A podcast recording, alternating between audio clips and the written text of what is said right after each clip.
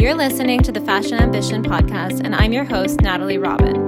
The Fashion Ambition Podcast is all about bringing you the tools and strategies to start and scale your business or career in fashion through conversations with industry experts who have been there and done that. Whether you're a startup founder, a new fashion graduate, or a soon-to-be graduate like me, or you just know that a career in fashion is your calling, we have an episode to help you launch.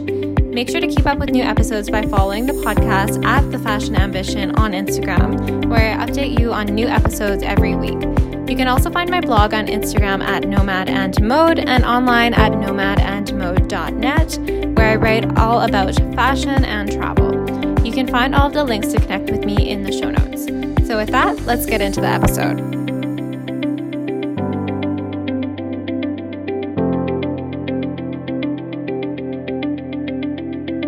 Hi, I'm Natalie, and welcome to the Fashion Ambition Podcast. I am so excited to share this episode with you because today I will be talking with Sara Wheelwright, who is an award-winning entrepreneur based in Saskatoon, Canada. She's the owner and founder of S&E Trusted Online Directories, which helps to connect people with trusted contractors in their area. In addition to this, she's also a marketing expert and is the owner and founder of Trusted Marketing Services.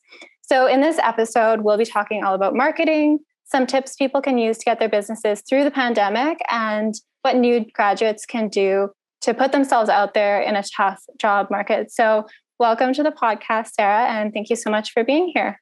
Thank you for inviting me. This is great. Of course, my pleasure. So I really wanted to start with how you first got into marketing, because I know it wasn't like a direct route. So, and I think that story is really interesting. So I'd love to start there. I have in the past when I was younger, I've always been into sales, and I did get a job. Actually, kind of doubled my wage overnight. We used to work in a factory, and then I ended up managing to get myself a job with Yellow Pages in the UK. So then I got into the world of marketing sales, and I really enjoyed it because you are able to have, especially with small businesses, you're able to have a real effect on their business because they haven't got huge budgets, right?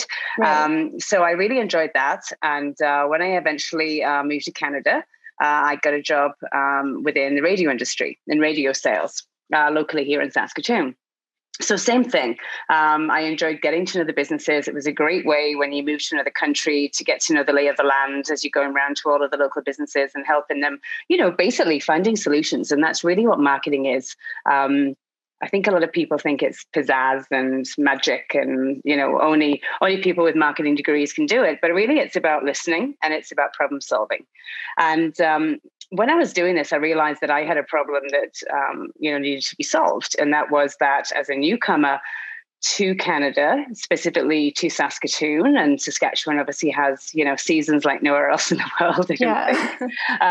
That there came some things that I just didn't know. I traveled a lot, but I'd never lived in the climate like this before. So the first thing was like air conditioning and furnace and, you know, vehicles and all of that kind of stuff. And I had a few bad experiences with businesses. And so I felt as if there was something missing. And because my background was in marketing and specifically directory marketing, I felt that there was something lacking as far as the directory for newcomers.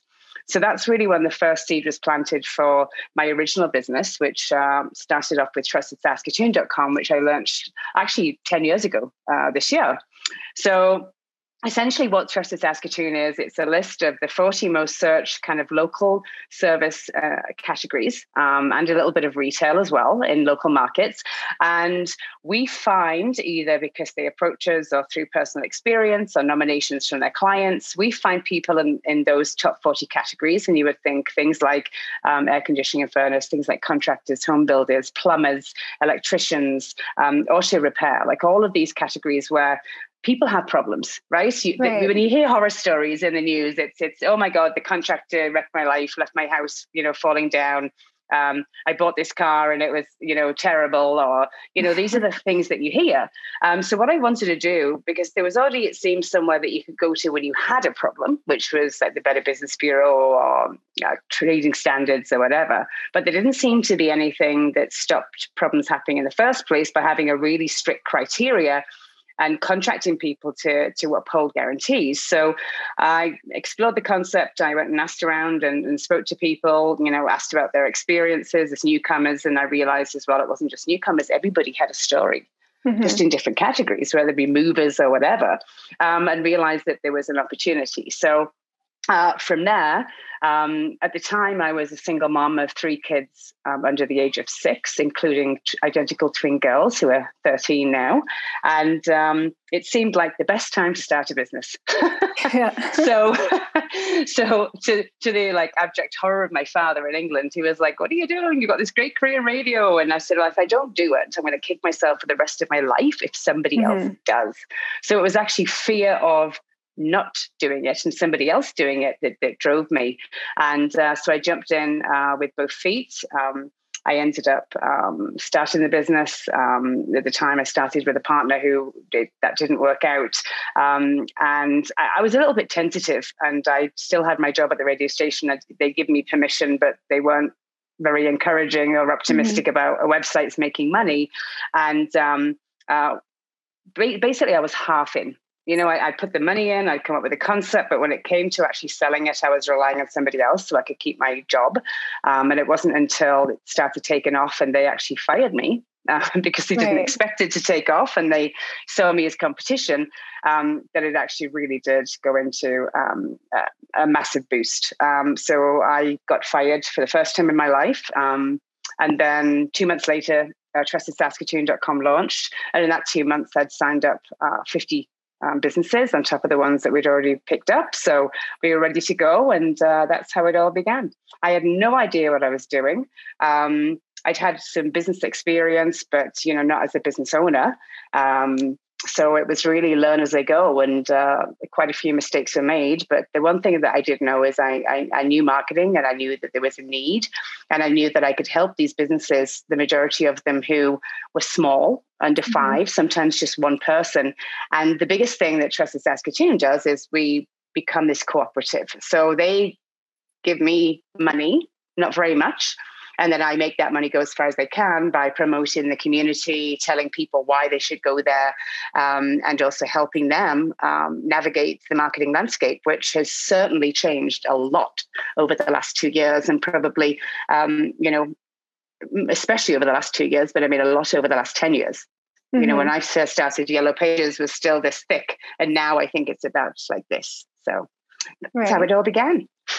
Right. That's awesome. I love that story. And I think the point, especially about like when you were actually let go from your job and then you had such a quick turnaround into, you know, launching your business. I just find that so inspiring, because I think for a lot of people, getting fired is such a, I guess, just such a painful moment, and it can really stop you in your tracks if you let it. So yeah, so I love that. But switching gears to small businesses like right now, I was wondering, do you, if somebody is really struggling right now, because I guess, you know, there are particular challenges going on right now because of the pandemic. And a lot of small businesses already don't have a lot of money to work with when it comes to like their marketing. So I would love to know, what would you suggest in terms of low cost, like marketing strategies for somebody who's really struggling right now? Yeah. And, you know, it's interesting because I have probably 100 small businesses as clients, whether they be ongoing clients for the directories or whether it be marketing, people that come to me once or twice a year, and people that I deal with on a regular basis. And I would actually say the small businesses that I deal with, probably 90% of them are having a better year than they've had before. Certainly over the last few years. And it's the 10% that are in industries such as catering, restaurants, some fitness, if it's gyms and things like that, personal services, so your salons and things like that, anyone to do with events, hospitality, you know, they are struggling. And what I saw with a lot of businesses was when the pandemic initially hit, they just dropped off the face of the earth. They stopped communicating. They stopped communicating through their social media. They stopped their advertising and held their collective breath. And some of them just didn't start again. And I actually reached out to some of my clients and said, if you're still in business, you need to be communicating to people because they still need to eat. Mm-hmm. They still need to, do renovations. They still, all of these things that have to be done. You don't have to do it overly. It's okay to say, how you're feeling, as long as you don't, kind of go into make people depressed about things. What you have to do is if you have time in your hands, for a lot of these businesses, and especially the ones I've dealt with, I mean, they're great businesses. I mean, I deal with them because they're great, right? And we just tell more people. And, a lot of the times in the past, they didn't have the time to actually be involved in doing a lot of marketing or doing their own marketing. And then when they were given this time that was forced upon them, I told them it was a gift. And that what they had to do was take the time to not worry about things that they had no control of, but to think about how they wanted to communicate going forward in a way that they could fit into their business as a whole and create something that was better than what they were doing previously.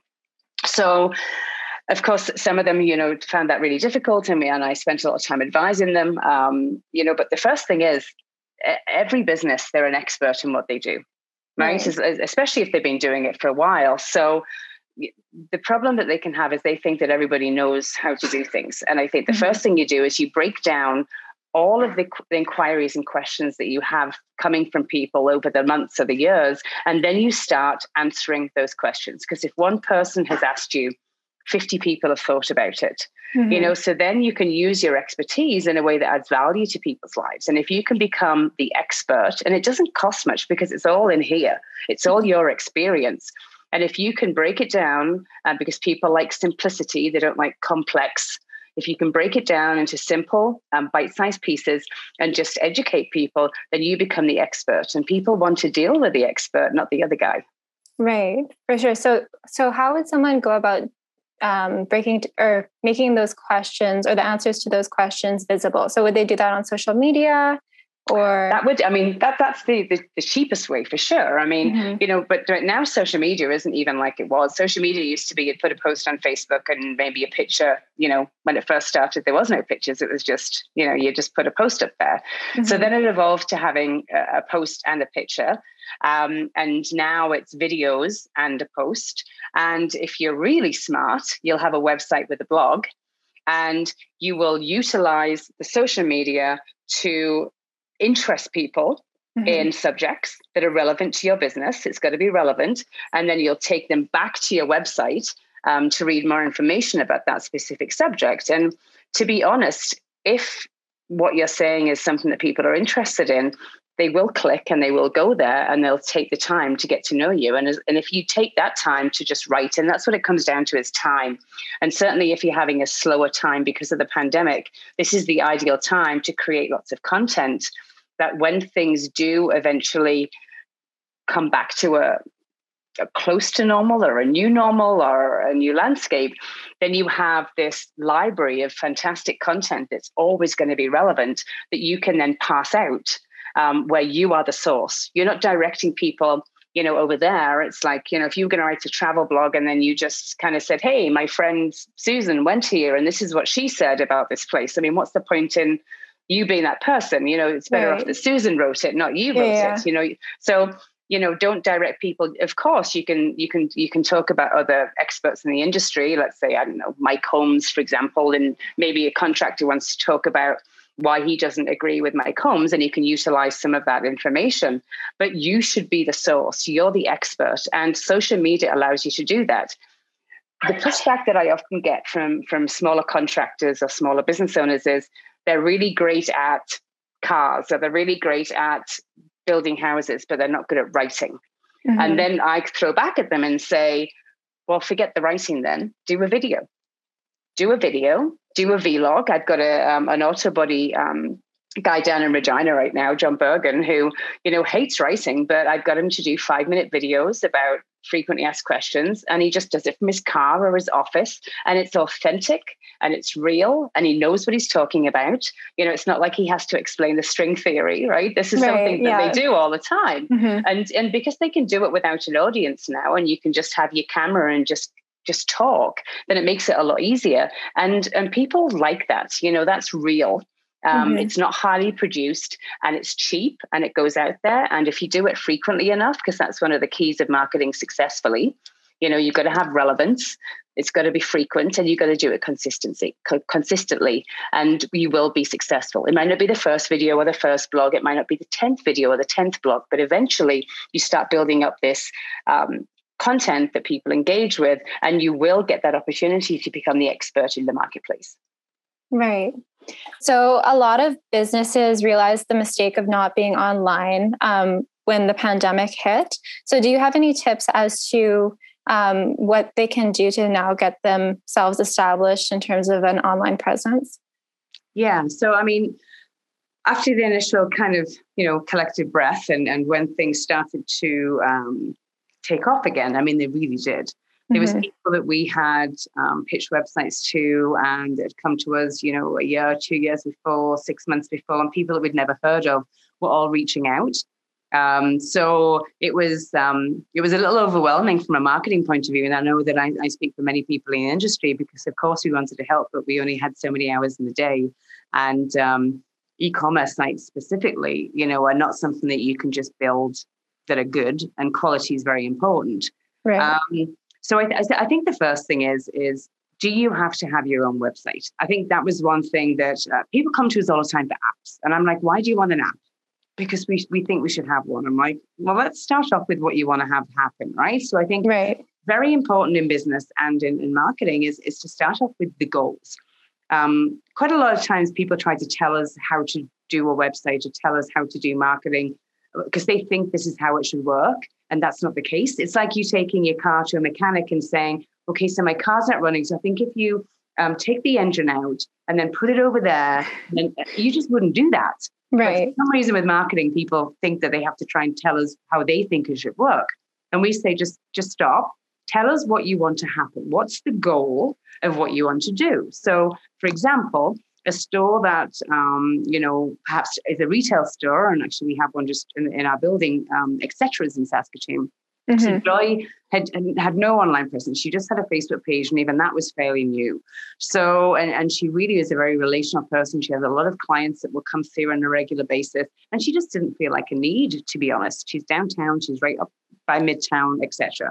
So when this all hit, she panicked because she obviously was shut down initially, and she didn't know what to do. So luckily, when I say we, I mean Trusted Marketing Services, one of the clients that we've been working on, and we actually had a 5-month build, is a company called Local House.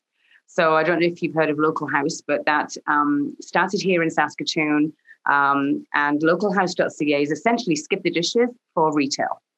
So, oh, cool. Okay. Yeah, so we've built a full ecosystem for them where people have their individual stores, just like they had their individual restaurants on skip dishes, and you order from the stores through Local House. It does the full checkout process, and you get delivery same day or next day where they have a delivery network. So for Joy, I said, Joy, don't think about a website right now, you know, because she knew that we started at normally about $6,000 to $7,000, which would be a decent e-commerce website. I said, just don't right now. We're building something that's going to be perfect for you. So all Joy has done is she set up a shop in Local House.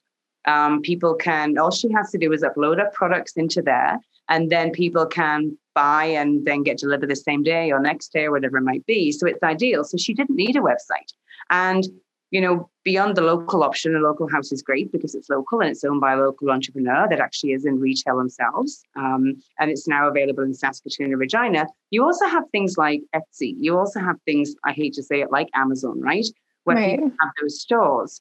So the first thing is, do you actually need to have your own website? And of course, if you're a major brand, yes, is the answer. But if you are a specialty store or something like that, perhaps that's not, you know, maybe getting onto something like Etsy or Local House specifically, is that you're going to benefit from the marketing that they do, driving people to the mall. Because essentially what these e-commerce marketplaces are is like a virtual mall.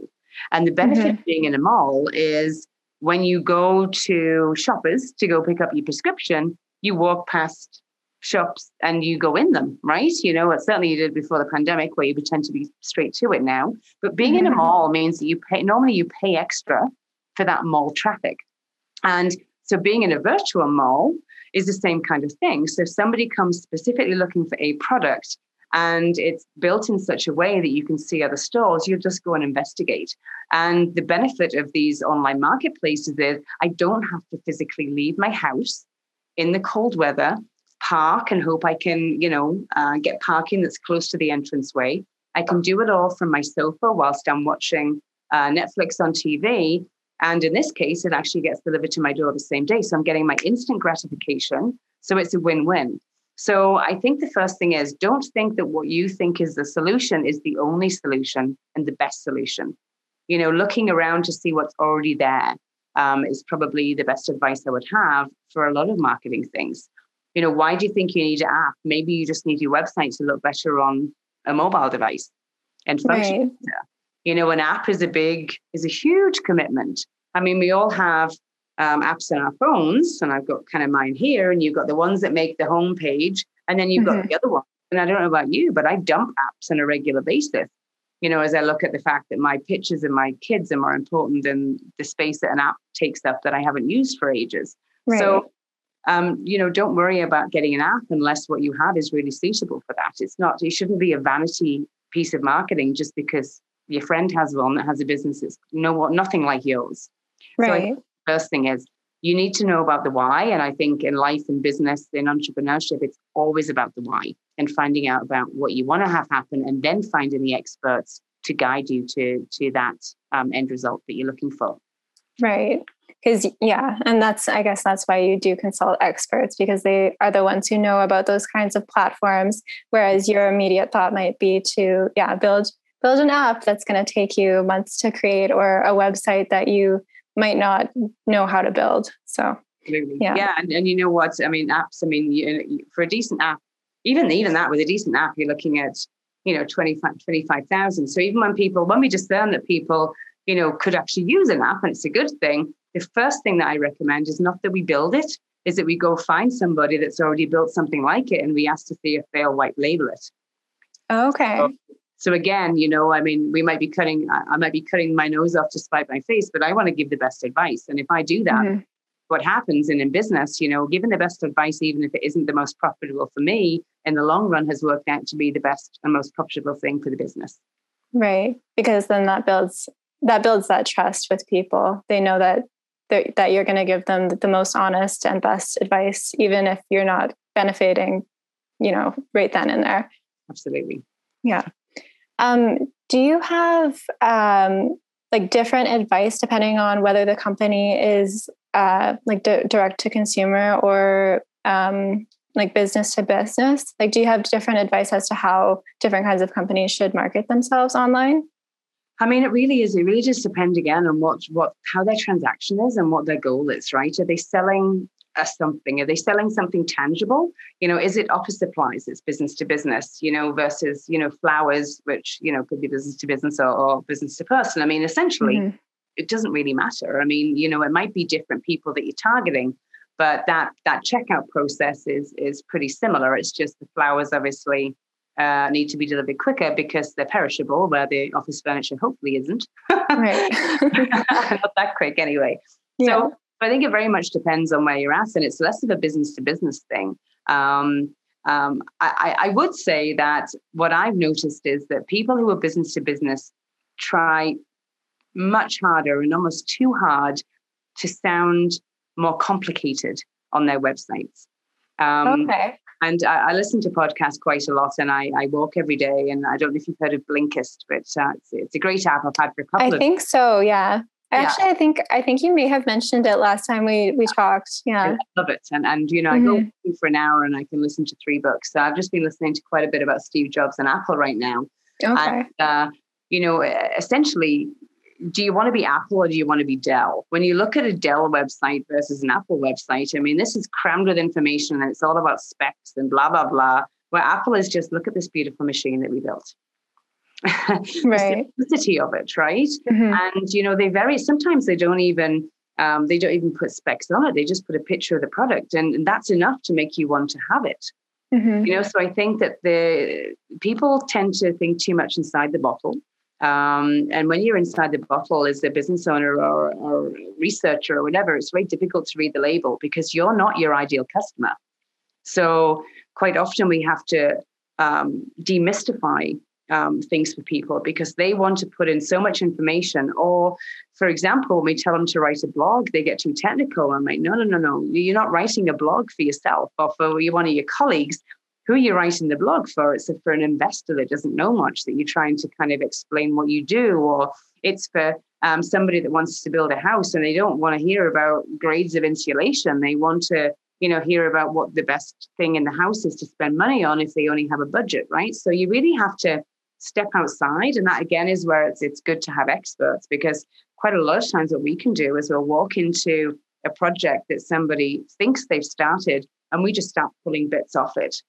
And just say, no, that doesn't want to go there. That's going to be far too much information. Or you're trying to put this over here. And that's where marketing comes in. What we do a lot of times is really simplify everything, take it right back to, you know, what we want to have happen and then just work back from there.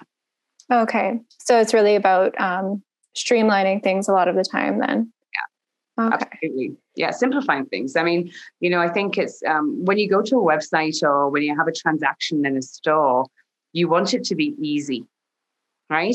Mm-hmm. If it becomes difficult, I mean, that's what I said, you know, kind of about Local House being great because you get that instant gratification. And what we've become as people of privilege, you know, in the place that we live and the time that we live in, is we want things and we want them now. And if we don't get them now, we get irritated. You know, in a few minutes, our shoulders go up and we're like, oh, you know, I can't. Yeah. Off we go. And we decide to go shop somewhere else. Right. Even if it's something we actually really wanted, we have very little patience, you know, and what you want to do as a business or a blog, whether it be selling something or selling yourself as well, you got to make it really, really clear what you want to have happen. And you have to make the pathway from prospect to sale to be really straightforward, a straight line.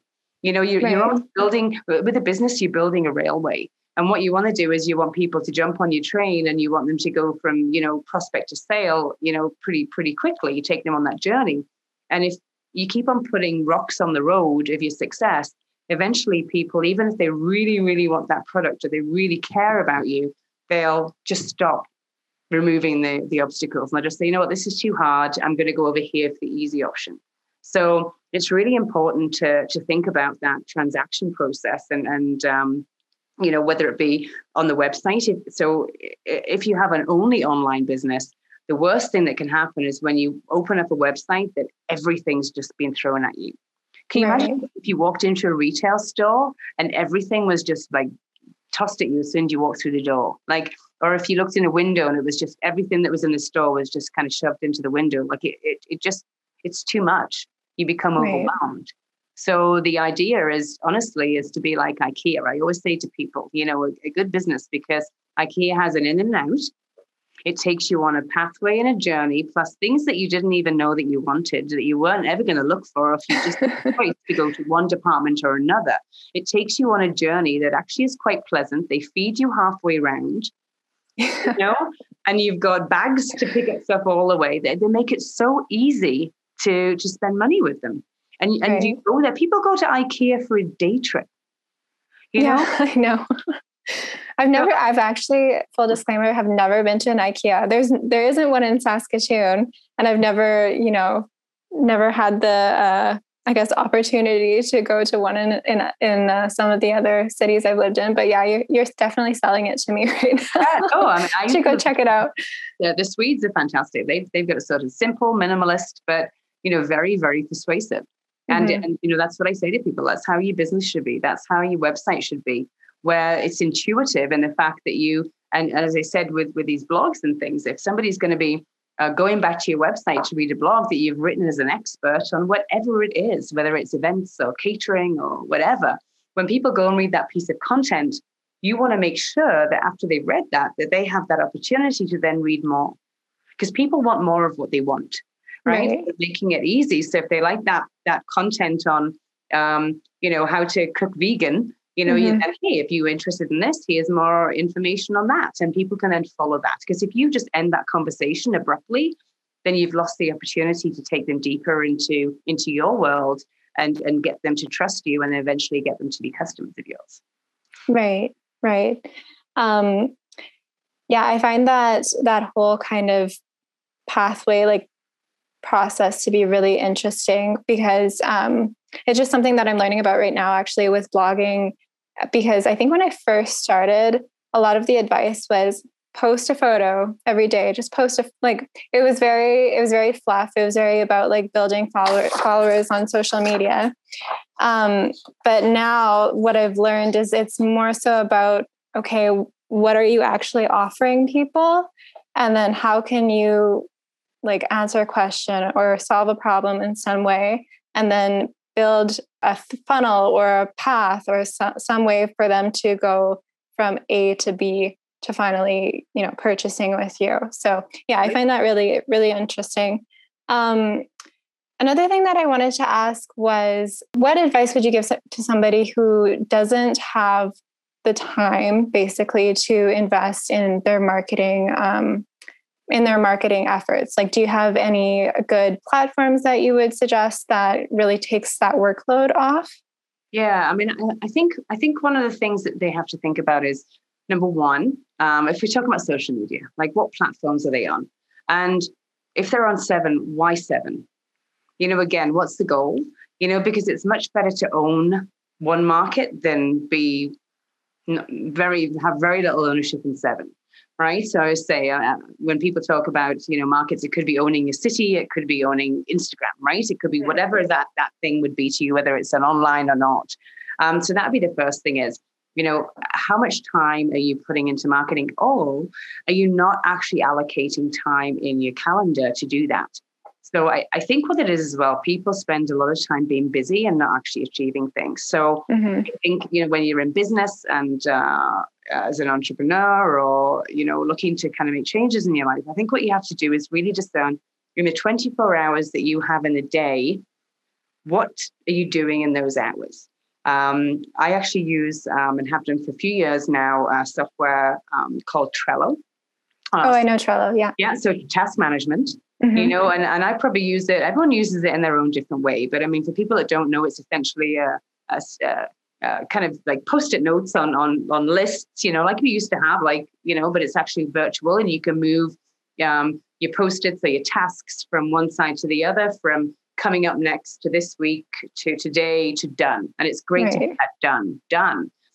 So what I find is, you can add checklists on there. In fact, that's where I had this interview and mm-hmm. with attachments and all of the rest of it. So the first thing you have to work out is, what are you doing in the hours of the day?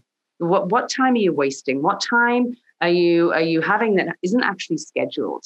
Mm-hmm. And I think, putting in time for marketing, because that's what a lot of small business owners and a lot of business owners don't do. They don't actually have time. So what happens is they think, oh, I need to do some Facebook posts. And then they do 3 that day. And then they don't do it, Right. So I think it's having a plan. It's having time set aside and being realistic. Like, you've got to have that time. You've got to use it, whether it's 1 hour a week, whether it's, 1 hour every other day, and start then planning what you're going to do. So, if you're the expert and you know what those questions are, you don't have to do everything in real time. So mm-hmm. what we do and what most marketing companies do is when we do marketing for people, we're pre-planned. We post a month ahead. We've got everything in buckets. So, for example, I'm just doing some stuff for the Taco Time right now. And Taco Time, we have menu features. We have reviews from customers. We have branding stuff about the company and the history and stuff like that. We've got spotlight on location. So we've got these buckets. And then we make sure that we're talking about everything in these buckets every month. And then we provide content that leads back to the website. So we plan all this out on a calendar in advance with the text and the content. And then we create the creatives and then we pre-schedule it. Right. All done. Because most businesses have their seasons that are busy and seasons that aren't. And, you know, I think as well, you can sometimes tell when a business is busy because that's when they stop doing marketing, which is the best time to stop because that's the time where most people are looking for their products and services. So that you should be more available than any other time. That's like a person that sells Christmas trees not talking about Christmas trees until July. Like it doesn't make sense. Like we're talking about Christmas trees, you know, October, November, December. So, but that's when they're too busy to start talking about Christmas trees. So it really is pre-planning and having this. And I think, you know, again, big businesses know this and small businesses think of marketing as an expense. And marketing is an expense. It's an investment. So you should put time into that because the return that you can have by doing it properly is huge. Right. And planning it out ahead of time so that so that when you are busy, you know, it's already set up for you. You don't have to create something while you have a million other things going on. So I think that's really smart too. It is. And also as well, if you have pre-planned everything, and let's say you do 2 or 3 posts a week, which is more than adequate for most businesses, and then something comes up that's like special, the pressure is off you. You've already got your 2 posts a week. Something's come up that you want to talk about. Sometimes it might be because it's something, let's say it's a small business in Saskatoon and we're talking about this week, which has been like the coldest week of the year. And probably the century, I think. Yeah. So it would make sense if you had something that was related to that, whether it's an air conditioning business or you're a retail business that sells warm clothing. You know, it's okay to do some posts on the day that relate to what's going on outside because that's authentic. But if you had nothing going on, that would feel like pressure. But because you already have those 2 posts, and you know it's kind of probably going to be cold in February anyway, and you've probably covered that base, it allows you that freedom to go and make that post on the day without feeling that you have to. It's because you want to. And that's, again, is going to come across very well because it's that authenticity and people can see that you're there. And again, if you feel comfortable and you can do a video and stuff like that, even better. Right. So it's much more spontaneous. And then you can kind of, I guess, feel a little bit more at ease rather than forcing yourself to create something. And people typically can pick up on that. Yeah, because I think a lot of the times people don't do marketing because they don't know what to say. So, and it's more about what they want to say at that moment. So if you already have pre-planned out what you're going to say, all of a sudden you feel better because that niggling thing, you know, that's behind you that's saying, oh, you haven't done a Facebook post for a week. That's already taken care of, you know, so you're under less pressure and it just becomes an easier process. Right. Right. So I want to be mindful of your time. So I just have a couple more questions left. But so the next kind of category that I wanted to cover was new graduates, because I think that's another group of people who are nervous right now to graduate into kind of an uncertain market. So I was wondering what kind of strategies can people be using to make themselves seen right now? Yeah, I think the first thing is, you know, whomever sends resumes to me or applies to jobs, I am going to go check them out online. You know, so you want to make sure that you have, you know, good social media, even if, I mean, I don't know, kind of if you have LinkedIn, but if you don't, you should, and you should make sure that it's professional, it's up to date, you know, again, taking some time to write some contents about and post them on that platform. So you don't have to have your own website or your own blog. You can utilize the ones that are already there about what you're passionate about what you've been studying. You know, I think that's important. Making sure that, and I tell this to my kids all the time. So I've got a 17-year-old and 13-year-olds. You know, they set up some social media accounts when they were 11 or 12 that I didn't know about, that they don't know the passwords to. Like, get rid of all of that shit. Right. Yeah. You know, also what I would suggest doing if you haven't already, and I don't know whether they told you this at school, is you should go and get everything on every platform with your name on it and go secure it. Right. And your picture on there so they know it's you. You don't have to use that platform. But what you don't want is somebody else to get your name and maybe they're not somebody that you want to be associated with and they're not posting content that would look at you if we're just having a cursory look for that name and we haven't seen what you look like, you don't want to be associated with that. So that would be definite advice, and making sure that, you are active and that you are contributing, interacting. I have had a very positive experience with LinkedIn, for example, and also with Facebook, with people reaching out. I think there's opportunity there. And if you particularly want to go work for a certain industry or a certain company, then you should be following them on social media. You should be following the individuals, the key people within the company. Try to be interacting with them, make an impression upon them, and show your passions and what you stand for.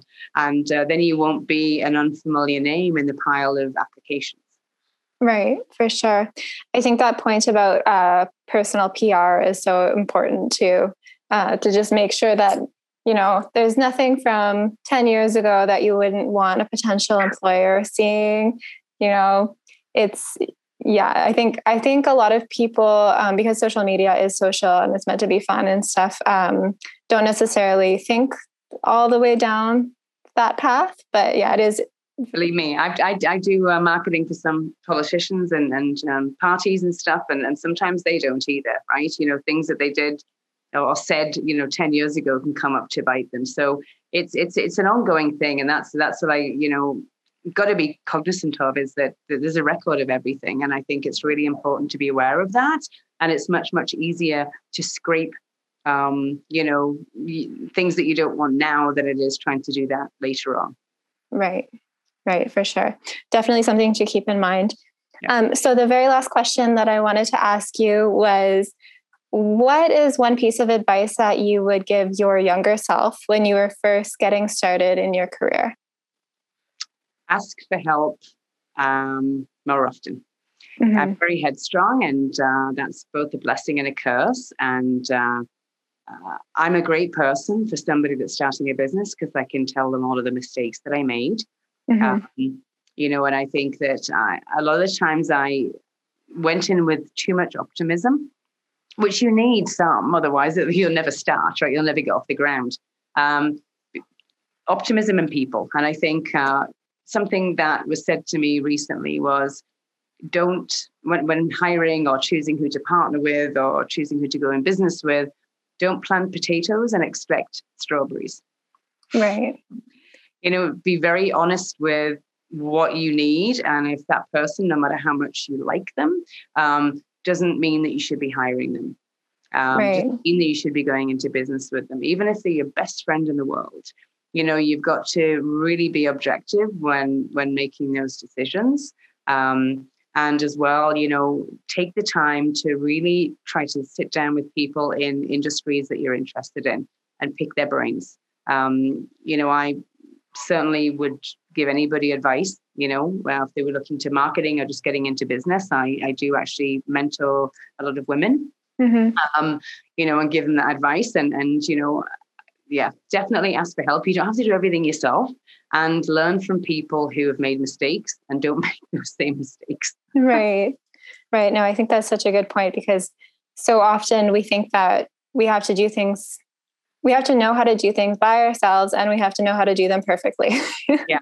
No, so, perfection is overrated. It really, mm-hmm. And I think that it's okay to fail, but I think as well, if you're in a position where you are going to be hiring people, the old adage is hire slow, fire fast. Right. So being able to kind of discern what skill set you might need in a particular role and value that over maybe the personality that, or maybe not personality is the right word, but how much you like that person in another life setting. Yeah. And I think a lot of times we're attracted to people like us, right? Mm-hmm. If somebody's like you and you're having an interview with that person, you're like, oh my God, she's fantastic. She's like me. And yeah. that can be a trap, because, quite often, for example, with design and development, really the main traits are introversion.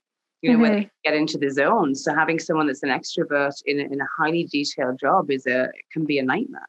Right. You know, so you really have to be careful in those positions, and you have to be objective, you know, what you're looking at. And you also have to be aware that, you know, you don't have to do everything, and you're not going to be the expert at everything. And when you're avoiding something, that should be the first thing that you pass off to somebody else when you can, because that means you don't like it. Right. So that's great. And you won't do those things well. Right. Yeah, no, great advice. All right. Well, I want to, we are a little bit over time here. So thank you so much again for taking the time. I so appreciate it. And I personally feel like I learned quite a bit. So thank you.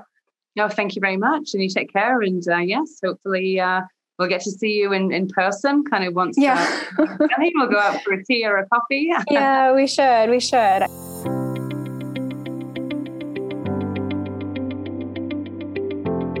Thank you so much for tuning in to the Fashion Ambition podcast. If you'd like to learn more about Sara and Trusted Marketing Services, you can find the website at trustedmarketingservices.com. You can also find the link in the show notes. If you liked this episode, make sure to leave a review. And if you got any great takeaways, I'd love to hear your feedback. If you want to connect with me, you can find me on Instagram at nomadeandmode, and follow the podcast page at The Fashion Ambition to be updated whenever there's a new episode. I know that I always learn so much from each of the guests on the podcast, and I would love to know what stood out most to you. So feel free to tag me on Instagram with a screenshot of this episode and let me know what you learned. Thanks again, and see you in the next episode of The Fashion Ambition.